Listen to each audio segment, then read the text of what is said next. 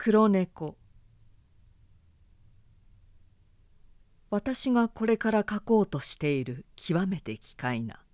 また極めて素朴な物語については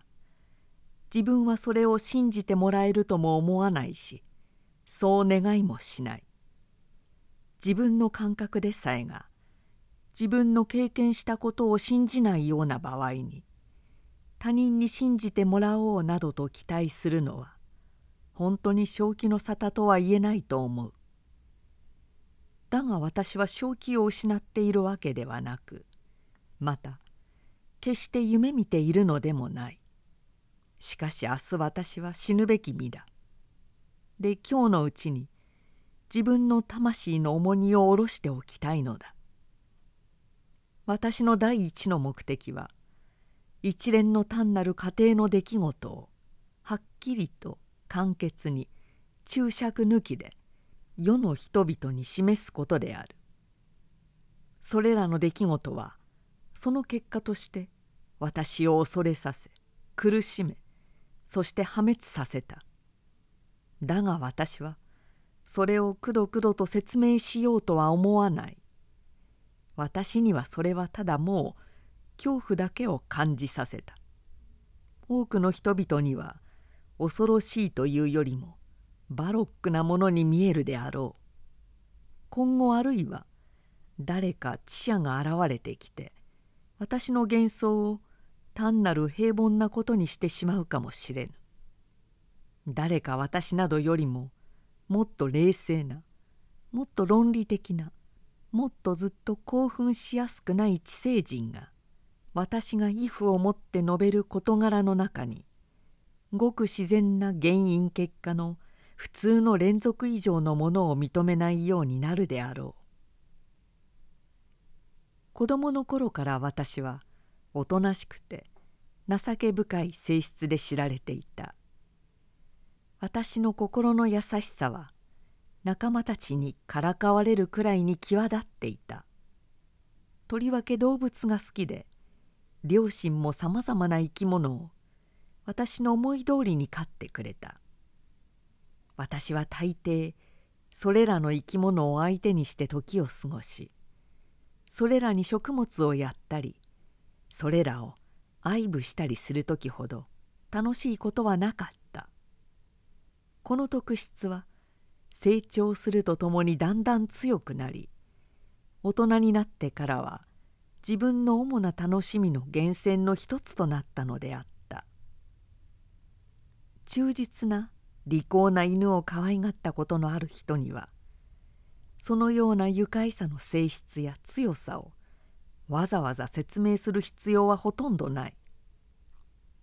動物の非利己的な自己犠牲的な愛の中には単なる人間のさもしい友情や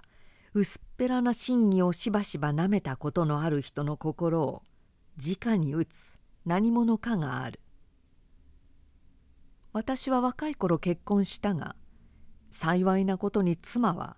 私と性の合う気質だった。私が家庭的な生き物を好きなのかに気がつくと彼女は折さえあればとても気持ちのいい種類の生き物を手に入れた。私たちは鳥類や金魚や一匹の立派な犬やうさぎや一匹の小猿や一匹の猫などを飼った。この最後のものは非常に大きな美しい動物で体中黒く驚くほどに利口だった。この猫の知恵のあることを話す時には心ではかなり迷信にかぶれていた妻は黒猫というものがみんな魔女が姿を変えたものだという。あの昔からの世間の言い伝えをよく口にしたものだった。もっとも彼女だっていつでもこんなことを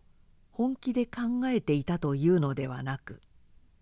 私がこの事柄を述べるのはただちょうど今ふと思い出したからに過ぎない。ピルートーというのがその猫の名であった。ピルートーは私の気に入りであり遊び仲間であった。食物をやるのはいつも私だけだったし彼は家中私の行くところへどこへでも一緒に来た。往来へまでついてこないようにするのにはかなり骨が折れるくらいであった。私と猫との親しみはこんな具合にして数年間続いたがその間に私の気質や性格は一般に酒癖という悪鬼のために急激に悪い方へ変わってしまった。私は一日一日と気難しくなり感触持ちになり他人の感情などちっとも構わなくなってしまった。妻に対しては乱暴な言葉を使うようになった。しまいには彼女の体に手を振り上げるまでになった。飼っていた生き物ももちろんその私の性質の変化を感じさせられた。私は彼らを構わなくなっただけではなく虐待した。けれどもウサギや猿やあるいは犬でさえも何気なくまたは私を慕ってそばへやってくると遠慮なしにいじめてやったものだったのだがプルートをいじめないでおくだけの心遣いはまだあった。しかし私の病気は募ってきてああアルコールのような恐ろしい病気が他にあろうか。ついにはプルートでさえ今では年を取って従っていくらか怒りっぽくなっているプルートでさえ私の不機嫌のとばっちりを受けるようになった。あるよ。町のそちこちにある自分の行きつけの酒場の一つからひどく酔っ払って帰ってくると。その猫がなんだか私の前を避けたような気がした。私は彼をひっ捕らえた。その時彼は私の手荒さにびっくりして歯で私の手にちょっとした傷をつけた。とたちまち悪魔のような憤怒が私に乗り移った。私は我を忘れてしまった。生来の優しい魂はすぐに私の体から飛び去ったようであった。そして人種におだてられた悪鬼以上の憎悪が体のあらゆる筋肉をブルブル震わせた。私は直帰のポケットからペンナイフを取り出しそれを開きそのかわいそうな動物の喉をつかむと悠々とその眼下から片目をえぐり取った。この憎むべき強行を記しながら私は表をあからめ体がほてり身震いする。朝になって理性が戻ってきた時一晩眠って前夜の乱行の毒気が消えてしまった時自分の犯した罪に対して半ば恐怖の半ば開墾の情を感じた。がそれもせいぜい弱い曖昧な感情で心まで動かされはしなかった。私は再び無節制になって間もなくその行為のすべての記憶を酒に紛らしてしまった。そのうちに猫はいくらかずつ回復してきた。目のなくなった眼下はいかにも恐ろしい様子をしてはいたがもう痛みは少しもないようだった。彼は元通りに家の中を歩き回っていたけれども当たり前のことであろうが私が近づくとひどく恐ろしがって逃げてゆくのだった。私は前にあんなに私を慕っていた動物がこんなに明らかに自分を嫌うようになったことを初めは悲しく思うくらいに昔の心が残っていた。しかしこの感情もやがて感触に変わっていった。それからまるで私を最後の取り返しのつかない破滅に陥らせるためのように天の弱の心持ちがやってきた。この心持ちを哲学は少しも認めてはいない。けれども私は自分の魂が生きているということと同じくらいに天の弱が人間の心の原始的な衝動の一つ人の性格に命令する分かつことのできない本源的な性能もしくは感情の一つであるということを確信している。してはいけないという。ただそれだけの理由で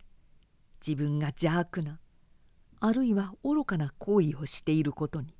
人はどんなにかしばしば気づいたことであろう。人は掟を単にそれが掟であると知っているだけのためにその最善の判断に逆らってまでもその掟を破ろうとする永続的な成功を持っていはしないだろうか。この天の弱の心持ちが今言ったように私の最後の破滅をきたしたのであった。何の罪もない動物に対して自分の加えた障害をなおも続けさせとうとうしとげさせるように私をせっついたのは魂の自らを苦しめようとする。それ自身の本性に暴虐を加えようとする。悪のためにのみ悪をしようとする。この不可解な絶望であったのだ。ある朝冷然と私は猫の首にわ縄をはめて一本の木の枝に吊るした。目から涙を流しながら心に痛切な開墾を感じながら吊るした。その猫が私を慕っていたということを知っていればこそ猫が私を怒らせるようなことは何一つしなかったということを感じていればこそ吊るしたのだ。そうすれば自分は罪を犯すのだ。自分の不滅の魂をいとも慈悲深くいとも恐るべき神の無限の慈悲の及ばない彼方へ置く。もしそういうことがありうるならほどにも危うくするような極悪罪を犯すのだということを知っていればこそ吊るしたのだった。この残酷な行為をやった日の晩私は火事だという叫び声で眠りから覚まされた。私の寝台のカーテンに火がついていた。家全体が燃え上がっていた。妻と召使いと私自身とはやっとのことでその火災から逃れた。何もかも焼けてしまった。私の全財産はなくなりそれ以来私は絶望に身を任せてしまった。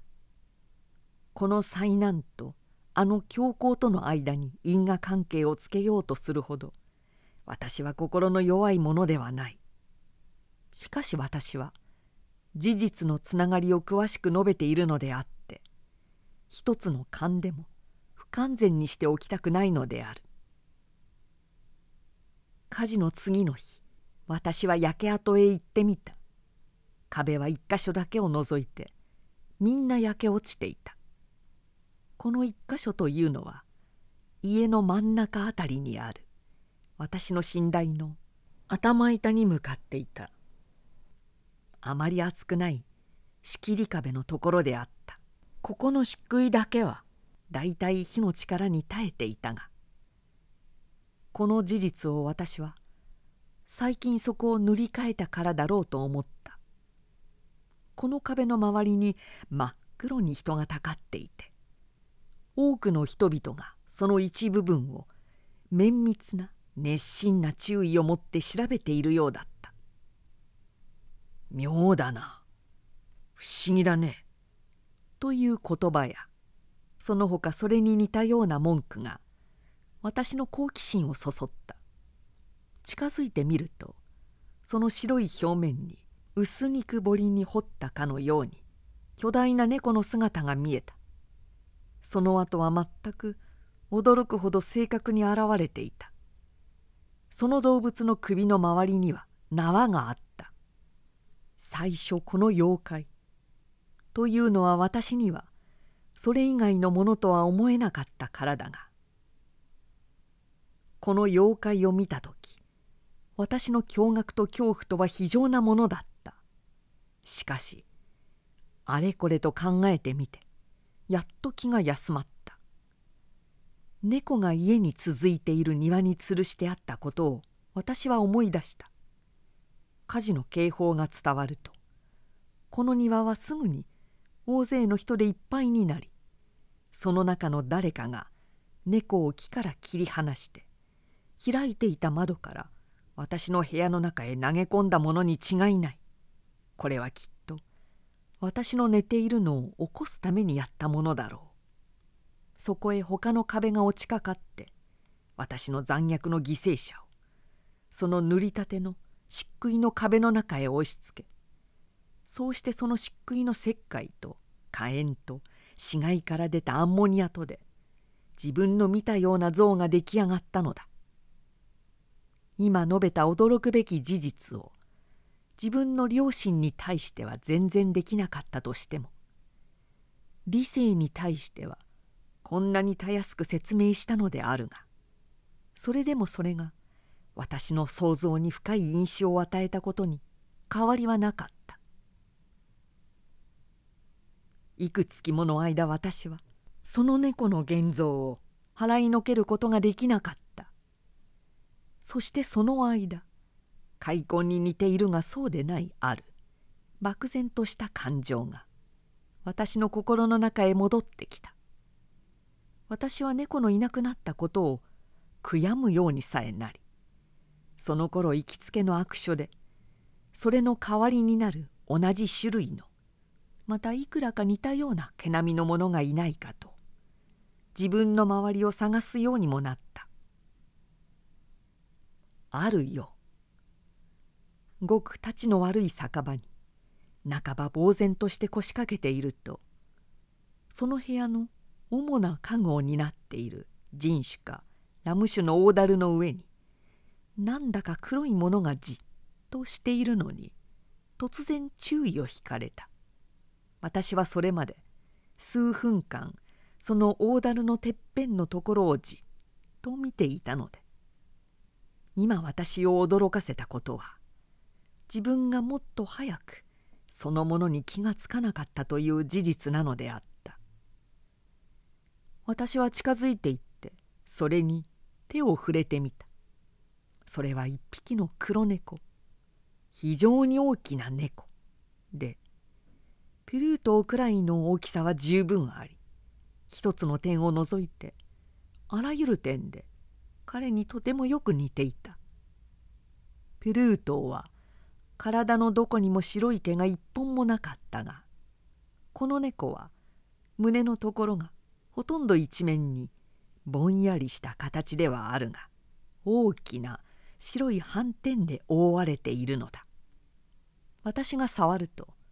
その猫はすぐに立ち上がり盛んにゴロゴロ喉を鳴らし私の手に体をすりつけ私が目をつけてやったのを喜んでいるようだった。これこそ私の探している猫だった。私はすぐにそこの主人にそれを飼いたいと言い出した。が主人はその猫を自分のものだとは言わずちっとも知らないし今までに見たこともないというのだった。私は愛撫を続けていたが家へ帰りかけようとするとその動物はついてきたいような様子を見せた。でついてくるままにさせ歩いていく途中で折々かがんで軽く手で叩いてやった。家へ着くとすぐについてしまいすぐ妻の非常なお気に入りになった。私はというと間もなくその猫に対する嫌悪の情が心の中に湧き起こるのに気がついた。これは自分の予想していたこととは正反対であった。しかしどうしてだかまたなぜだかは知らないが猫がはっきり私を好いていることが私をかえって嫌がらせうるさがらせた。だんだんにこの嫌でうるさいという感情が高じて激しい憎しみになっていった。私はその動物を避けた。ある残機の念と以前の残酷な行為の記憶とが私にそれを肉体的に虐待しないようにさせたのだ。数週の間私は打つとかその他手荒なことはしなかった。が次第に次第にごくゆっくりと言いようのない嫌悪の情を持ってその猫を見るようになり悪役の息吹から逃げるようにその忌むべき存在から無言のままで逃げ出すようになった。疑いもなくその動物に対する私の憎しみを増したのはそれを家へ連れてきた翌朝それにもプルートーのように片目がないということを発見したことであった。けれどもこの事柄のためにそれはますます妻に可愛がられるだけであった。妻は以前は私の立派な特徴でありまた多くの最も単純な最も純粋な快楽の源であったあの慈悲深い気持ちを前にも言ったように多分に持っていたのだ。しかし私がこの猫を嫌えば嫌うほど猫の方はいよいよ私を救うようになってくるようだった。私の後をつけ回りそのしつこさは読者に理解してもらうのが困難なくらいであった。私が腰掛けている時にはいつでも椅子の下にうずくまっていたりあるいは膝の上へ上がってしきりにどこへでもいまいましくじゃれついたりした。立ち上がって歩こうとすると両足の間へ入って私を倒しそうにしたりあるいはその長い鋭い爪を私の着物に引っ掛けて胸のところまでよじ登ったりする。そんな時には殴り殺してしまいたかったけれどもそうすることを差し控えたのはいくらか自分の以前の罪悪を思い出すためであったが死としてはあっさり白状してしまえばその動物が本当に怖かったためであった。この怖さは肉体的災害の怖さとは少し違っていた。がそれでもその他にそれを何と説明してよいか私にはわからない。私は告白するのが恥ずかしいくらいだがそうだ。この重罪人の官房の中にあってさえも告白するのが恥ずかしいくらいだがその動物が私の心に起こさせた恐怖の念は実にくだらない一つの妄想のために強められていたのであった。その猫と前に殺した猫との唯一の目に見える違いといえばさっき話したあの白い毛の斑点なのだが妻はその斑点のことで何度か私に注意していた。この斑点は大きくはあったが元は大変ぼんやりした形であったということを読者は記憶せられるであろう。ところがだんだんにほとんど目につかないほどにゆっくりとそして長い間私の理性はそれを気の迷いだとして否定しようと焦っていたのだがそれがとうとう全くきっぱりした輪郭となった。それは今や私が名を言うも身震いするようなものの格好になった。そしてとりわけこのために私はその怪物を嫌い恐れできるなら思い切ってやっつけてしまいたいと思ったのであるがそれは今や恐ろしいものすごいものの公主大の形になったのだ。おお恐怖と罪悪との苦悶と死との痛ましい恐ろしい敬具の形になったのだ。そして今こそ私は実に単なる人間の惨めさ以上に惨めであった。一匹の畜生がその仲間のやつを私は呆然と殺してやったのだ。一匹の畜生が私に意図高き神の形にかたどって作られた人間である私に。かくも多くのこらえがたい苦痛を与えるとは。ああ昼も夜も私はもう安息の恩恵というものを知らなくなった。昼間はかの動物がちょっとも私を一人にしておかなかった。夜は私は言いようもなく恐ろしい夢から毎時間ぎょっとして目覚めるとそいつの熱い息が自分の顔にかかりそのどっしりした重さが私には払い落とす力のない悪魔の化身がいつもいつも私の心臓の上に押しかかっているのだった。こういった呵責に押しつけられて私のうちに少しばかり残っていた善も敗北してしまった。邪悪な考えが私の唯一の友となった。最も暗黒な最も邪悪な考えが私のいつもの気難しい気質はますます募ってあらゆるものやあらゆる人を憎むようになった。そして今では幾度も突然に起こる抑えられぬ激怒の発作に盲目的に身を任せたのだが何の苦情も言わない私の妻はああそれを誰よりもいつもひどく受けながら辛抱強く我慢したのだったある日妻は何かの家の用事で貧乏のために私たちが仕方なく住んでいた古い穴蔵の中へ私と一緒に降りてきた。猫もその急な階段を私の後へついて降りてきたがもう少しのことで私を真っ逆さまに突き落とそうとしたので私はカッと激怒した。怒りのあまりこれまで自分の手を止めていたあの子供らしい怖さも忘れて斧を振り上げその動物をめがけて一撃に撃ち下ろそうとした。それを自分の思った通りに撃ち下ろしたならもちろん猫は即座に死んでしまったろう。がその一撃は妻の手で遮られた。この邪魔立てに悪鬼以上の憤怒に駆られて私は妻につかまれている腕を引き離し斧を彼女の脳天に打ち込んだ。彼女はうめき声も立てずにその場に倒れて死んでしまった。この恐ろしい殺人をやってしまうと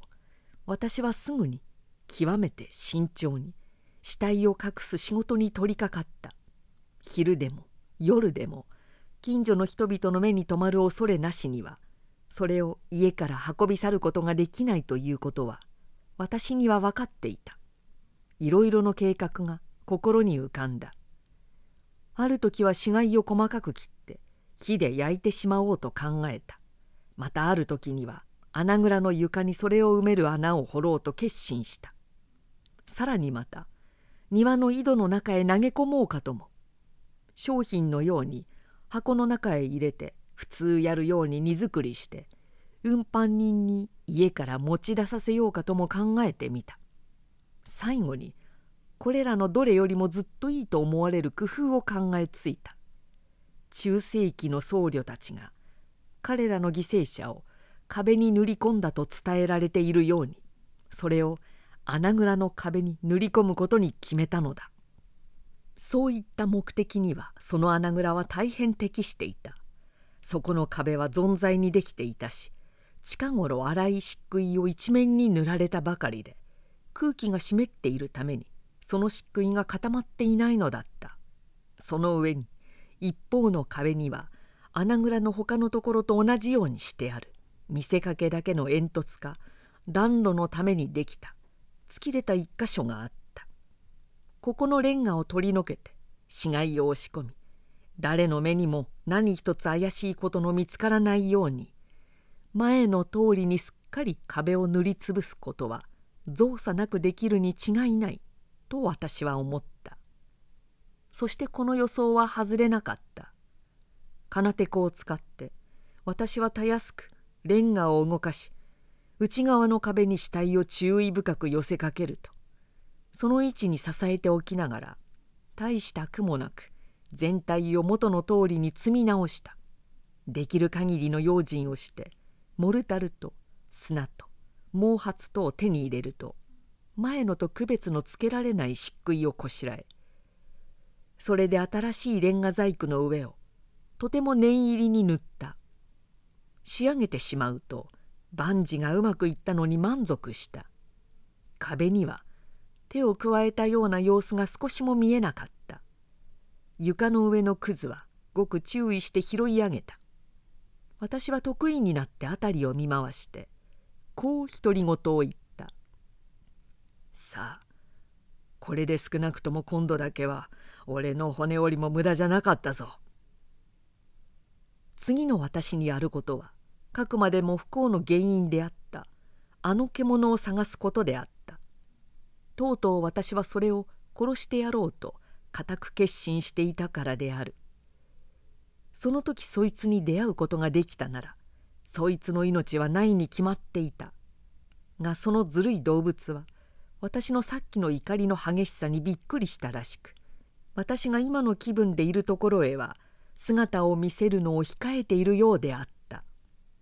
その嫌でたまらない生き物がいなくなったために私の胸に生じた深いこの上なく幸福な安堵の感じは記述することも想像することもできないくらいである。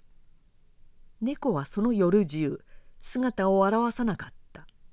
でそのためにあの猫を家へ連れてきて以来少なくとも一晩だけは私はぐっすりと安らかに眠った。そうだ。魂に人殺しの重荷を負いながらも眠ったのだ。2日も過ぎ3日も過ぎたがそれでもまだ私の呵責者は出てこなかった。もう一度私は自由な人間として呼吸した。あの怪物は永久にこの屋外から逃げ去ってしまったのだ。私はもうあいつを見ることはないのだ。私の幸福はこの上もなかった。自分の強行の罪はほとんど私を不安にさせなかった。